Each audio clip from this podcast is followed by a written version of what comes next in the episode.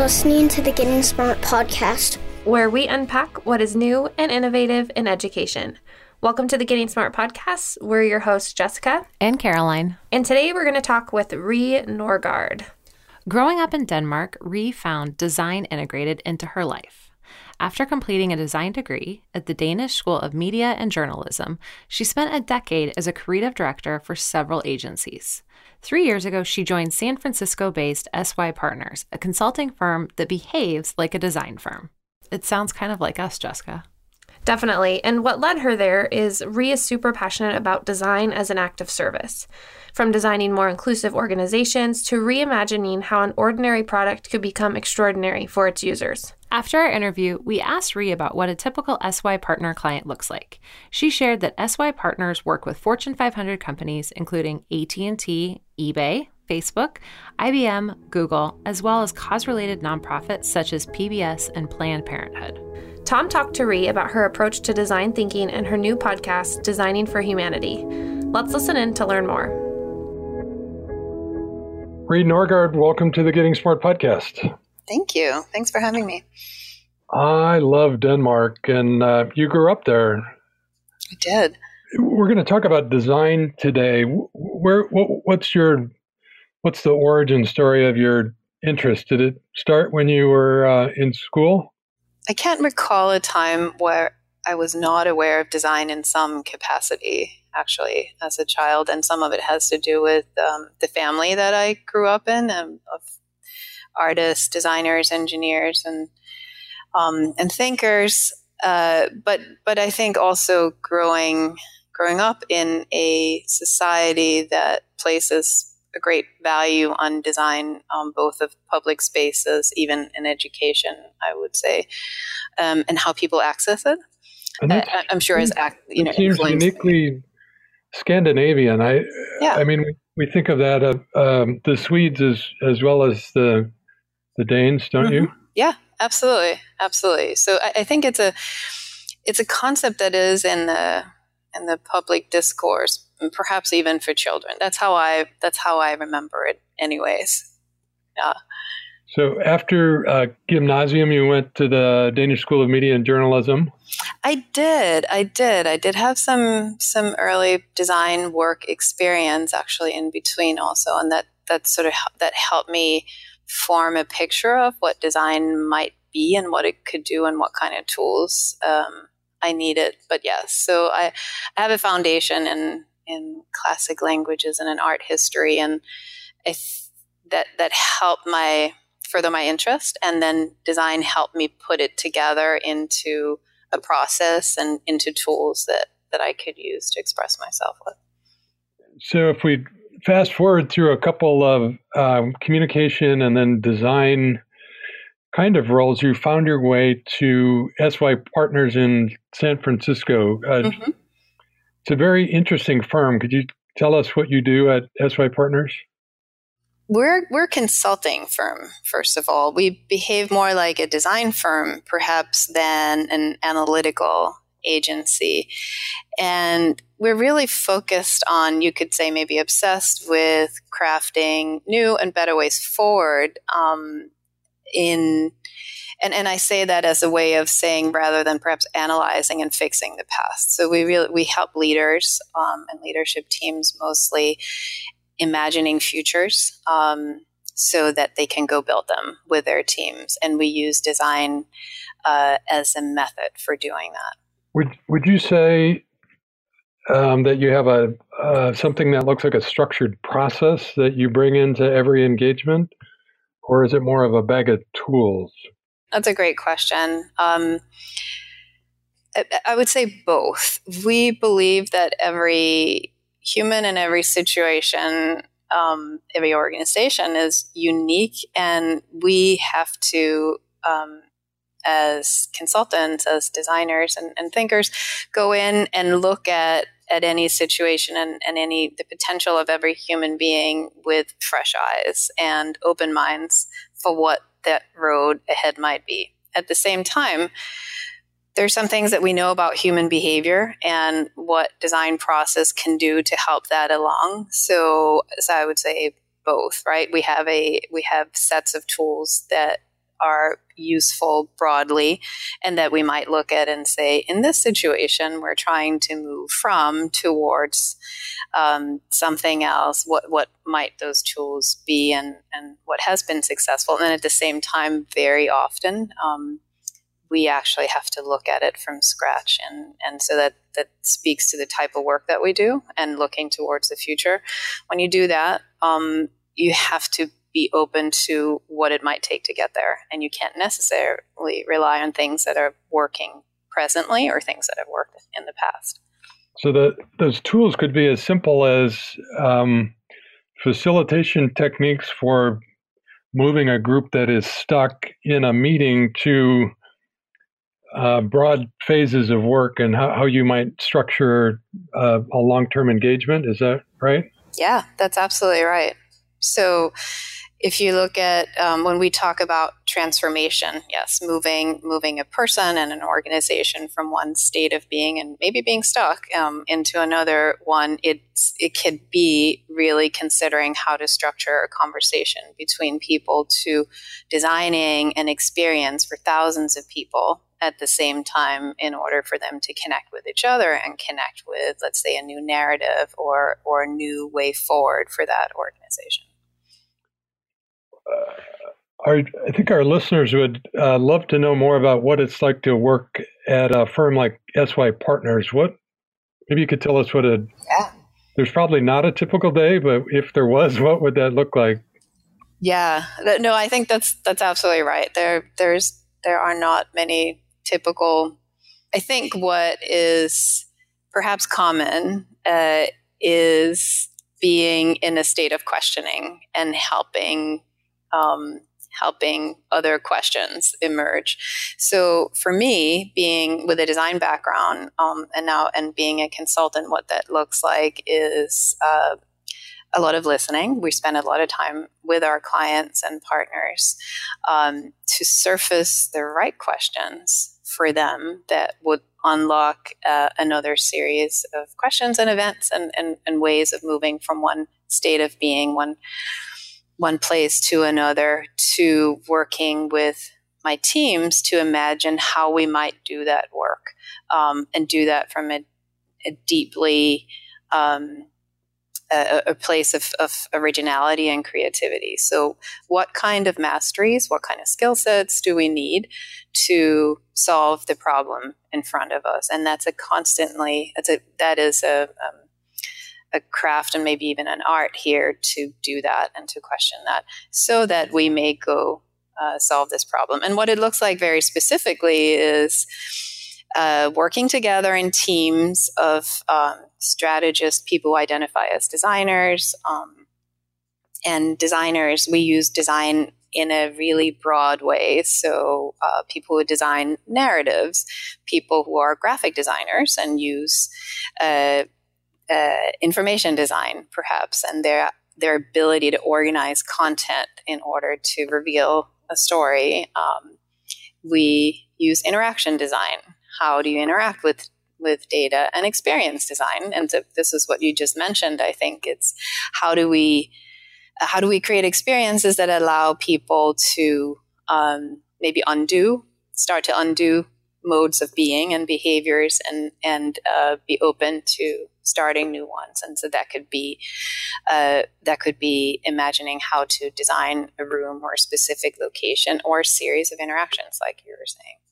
So spending time with teams, working together, going deep, working apart to solve pieces, coming back together, spending time with our clients. We travel, we bring our clients here. Our workspace is designed for convenings and coming together. So we have these very flexible spaces that can open up to host a couple hundred people at one time to create new experiences. And would you say you have a couple dozen clients at any point in time? So we have, I'm in San Francisco. We also have an office in New York, and we have a number of partners and clients at one time. As leaders here, we tend to focus on a couple of key relationships at one time. And some team members may be really deep in the work with one of our clients over a period of time. So both. So you work in teams, often on several projects. You travel and work in the office. Maybe you could tell us the kinds of organizations that you work for, and what kinds of problems or opportunities you're helping them, problems you're solving or opportunities that you're helping them take advantage of. We work on transformation, and that can be the transformation of an organization going from this is where it always gets hard to describe what it is that we do. So let me try the client angle. So we have a long-standing relationship with an organization like Starbucks. We work with Starbucks in times of transformation. I don't know if you if you're a Starbucks person, but earlier this year, when Starbucks chose to close their stores for an afternoon to come together and share learnings on diversity, equity, and inclusion, we helped Starbucks design that program. I heard about that, and so you helped them build the curriculum for those conversations, right? Yeah. For that day. Yeah, so that's an example of some recent work. We work with organizations at times of transformation. So when the market is ready for a new type of service or is asking for an organization to take on a new kind of responsibility, for example, we can help our clients negotiate that and develop a point of view that feels authentic to them, but also is actionable within the organization and useful in the market at the same time. So you know, mostly big companies need our help. Big, complicated structures, and I think we all know that from our work. It's hard to create change for ourselves, and it's hard to create change within systems that seem fixed, both in terms of structures and relationships. And so, to work with people who can come in and see clearly where to change those can be super helpful, and that's how we like to show up, and that's the real value that we provide. I'd love to underscore complexity. I suspect every engagement that you work in is complex on multiple dimensions. Is that fair to say? Yeah, that's very fair to say. I mean, I think we're at and especially now, if we look at transformation in maybe three different ways, the transformation of a person, or let's say a small team, that of an organization, and that influence into the structures that we live in at large or into society, there's an increasing amount of complexities, right? Where the decisions that we make at a leadership and a strategic level have implications far beyond just an organization, whether that's environmentally or politically, as we're seeing all over the place now. It does come back to a place of deep investigation, understanding of purpose, and how to clarify that, and how to live with that, and how to act on that in any situation. Hey listeners, so we've talked a lot so far in this episode about design and design thinking, and there's a lot more to come, but I wanted to let you know that over the last few weeks, we've shared several podcasts and blogs around the topic, including one called What's Up With All Design-Focused Schools, and Design Thinking and Its Impact on Education Innovation, just to name a couple.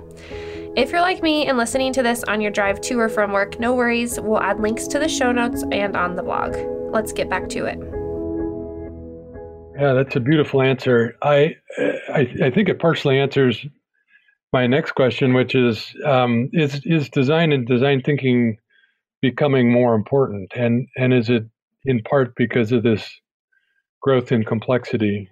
That would be my bias, yes, as a designer and a design thinker. I think now more than ever, it is very useful to have a shared language for how to solve problems and how to step through a process that allows us to look at our aspiration, but also the implications for the decisions that we made in a continuous or in a series of cycles, and being committed to doing that all the time. So I absolutely think so. If another way of saying it is perhaps that the design process teaches you how to zoom in and out almost at the same time, yeah. Right? So the design process asks us to look at the humans around us, their needs, how we're the same, how we're different, and to recognize those as the first step. We call that generating empathy, perhaps. But it also asks us to understand what the implications of decisions that we're making in a design process might be on society as a whole, or using the process, we have the ability to do so. And that is more important than ever. So if we only work on a systems level, we may not achieve the personal connection or the personal transformation that we're looking for. And if we only work on the personal level and fail to recognize that the responsibility of system designs doesn't fall on one individual, and that we need favorable conditions to become the best version of ourselves, at least neutral, right? Not to work against us. Then we really have a way of moving through these really complicated problems that we have in front of us. I know you've talked to our friends at the D School at Stanford, Laura and Sam. And I think one thing we share in common with Sam and Laura is that we're frustrated by the fact that the schools we have today are designed around routine and compliance, and the lives that young people lead are increasingly full of novelty and complexity. And so our new challenge in K-12, I think, is finding ways to introduce young people to complexity and building the design skills to positively engage in complexity. Do you have any thoughts on how and where we could incorporate design into schools, particularly our secondary schools? Yeah, that's a great. I think that's a great evolution of the question, what's design good for in education, actually? Well, I think two things. And this was something that that Laura did talk a lot about also when I had a conversation with her recently, is, and that's maybe more of the level of creating conditions, is helping us understand how to create equitable environments for learning. That's foundational for being able to navigate complexity, is to be seen, is to belong, is to feel safe, I think. So what is design's role, and how can we use design tools to help us do that? And they're doing some really interesting work around that. I think in terms of learning and what kind of environments and what kind of challenges do children need to do that, I believe in collaboration as a mode, obviously, applying empathy and understanding how to negotiate priorities, personalities, and knowledge at the same time. I think one of the most important things that we need to teach now is how to change your mind. It's part of being human is to gravitate towards a fixed mindset, right? And we tend to, we know, we as we get to understand a little bit more of our minds, about our minds all the time, we tend to go with anything that affirms a belief that we already have. It's just how it works. And it creates a sense of belonging also, et cetera, et cetera. How to change your mind is a whole different thing. And it's so important in as an expression of learning, right?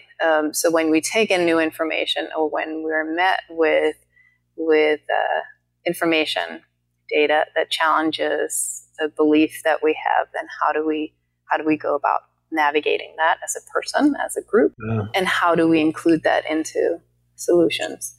To me, that's a really big deal, and it's not just for children; it's for grown-ups too.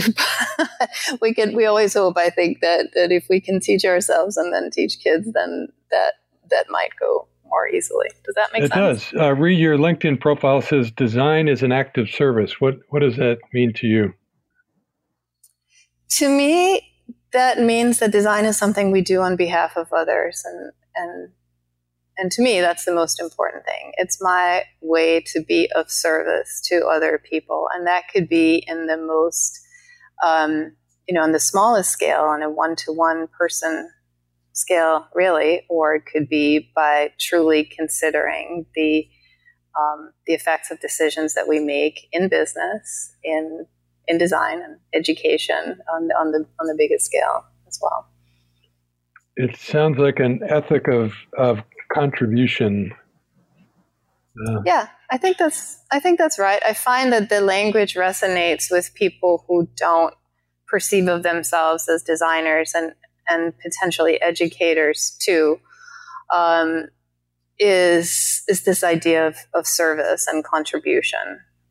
So when I spoke with Gabrielle Amon recently, who's a consultant to FEMA and works in disaster relief. When we talked about this idea of service, we connected because the community she comes from really are focused on service and contribution also in very different conditions. But seeing that you share the same goal or have the same ethic is really helpful in understanding how to work together and how to even bring design into an area like disaster relief.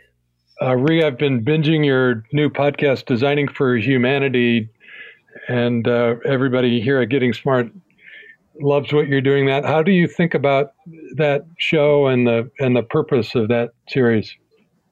Well, first of all, thank you so much, everyone. Getting Smart, that's amazing. I think about Designing for Humanity as an investigation into a new design frame.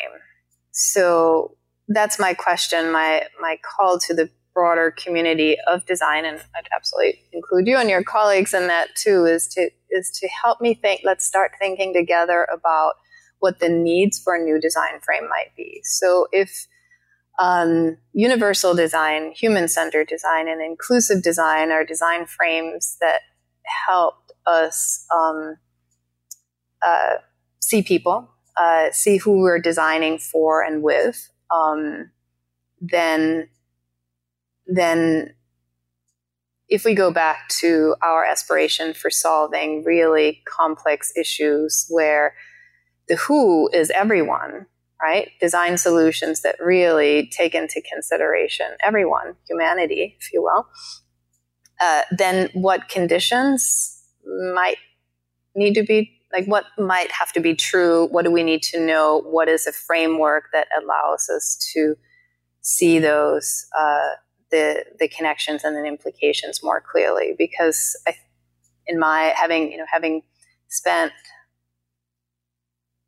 most of my career informed by and building on what I've understood from universal design, and now we talk about inclusive design, we're focusing on groups of people and abilities, and by definition, when we're including some people, we're also excluding others. It's actually part of the design process, right? Is to define your problem, clearly understand what you're designing for and with, and what you're not solving. But we find ourselves in situations now where we're saying, well, we're designing solutions for everyone, or we have an aspiration at least to understand what the meaning of that is. And so do we really have the tools? Do the tools we have now serve us, and do they help us in the ways that we need to know? And so I think specifically about the implications of data, what we can know, the inputs that we can have as design thinkers and doers, and you know, looking outwards in the world, but also what we're starting to understand about how our brains operate in as human beings, and how can we take that into consideration in a deeper way when we're designing. So that's the purpose of the podcast, and to connect with people like you and your audience who are also thinking about the meaning of design, what's it good for in the future, what's missing, and how might we do that together? How might we make that together? Rie, if you're at a cocktail party and you run into somebody that doesn't know much about design or design thinking, where do you send them? How can people learn more about design? IDOU and their Hello Design Thinking, I think, is still a really great place to start if you want to understand design and design tools as someone from the outside. And then I think podcasts like your own, quite frankly, that are exploring the meaning of design in all these different areas is maybe the other end of the spectrum, right? Where we're, and I think somewhere in between, I think many people can access design through the narratives of people who are doing the work with them. And I think that's really lovely. I'll tell you what, one of my favorite podcasts is called The Habitat. And it was about the Mars habitat simulation project that took place over a year, where 6 people go into a simulation environment of living on Mars and what happened there. And that's really all about design, right? It's like designing the environments and the human interactions, but it's told through a narrative that is accessible and really fun, and it was also really well produced. So I would say those. No, those that's a great story. If people want to know more about you and SYPartners, where can they find you online? The podcast that I started, Designing for Humanity, is available on SoundCloud, and also by subscribing to Apple Podcasts. And they can look for it also at sypartners.com, our website. And I wrote an article that we just placed on Medium recently called Do We Need a New Design Frame? Designing for Humanity, that also explores that topic. We'll add that to our show notes. Rie Norgaard, thanks for being on the Getting Smart podcast. A big thanks to Rie Norgaard for joining us. We appreciate her thoughtful approach to design and for sharing her learning. And be sure to check out our other design thinking resources linked in the show notes and on the blog post for this episode. You can also find great blogs and tons of content related to the future of learning at gettingsmart.com. And one last thing, make sure you hit subscribe so you get alerted when we release future episodes. We publish them every Wednesday, and you won't want to miss all the upcoming interviews we have this fall. That's it for today. Thanks for tuning in. And for the Getting Smart podcast, this is Jessica and Caroline signing off.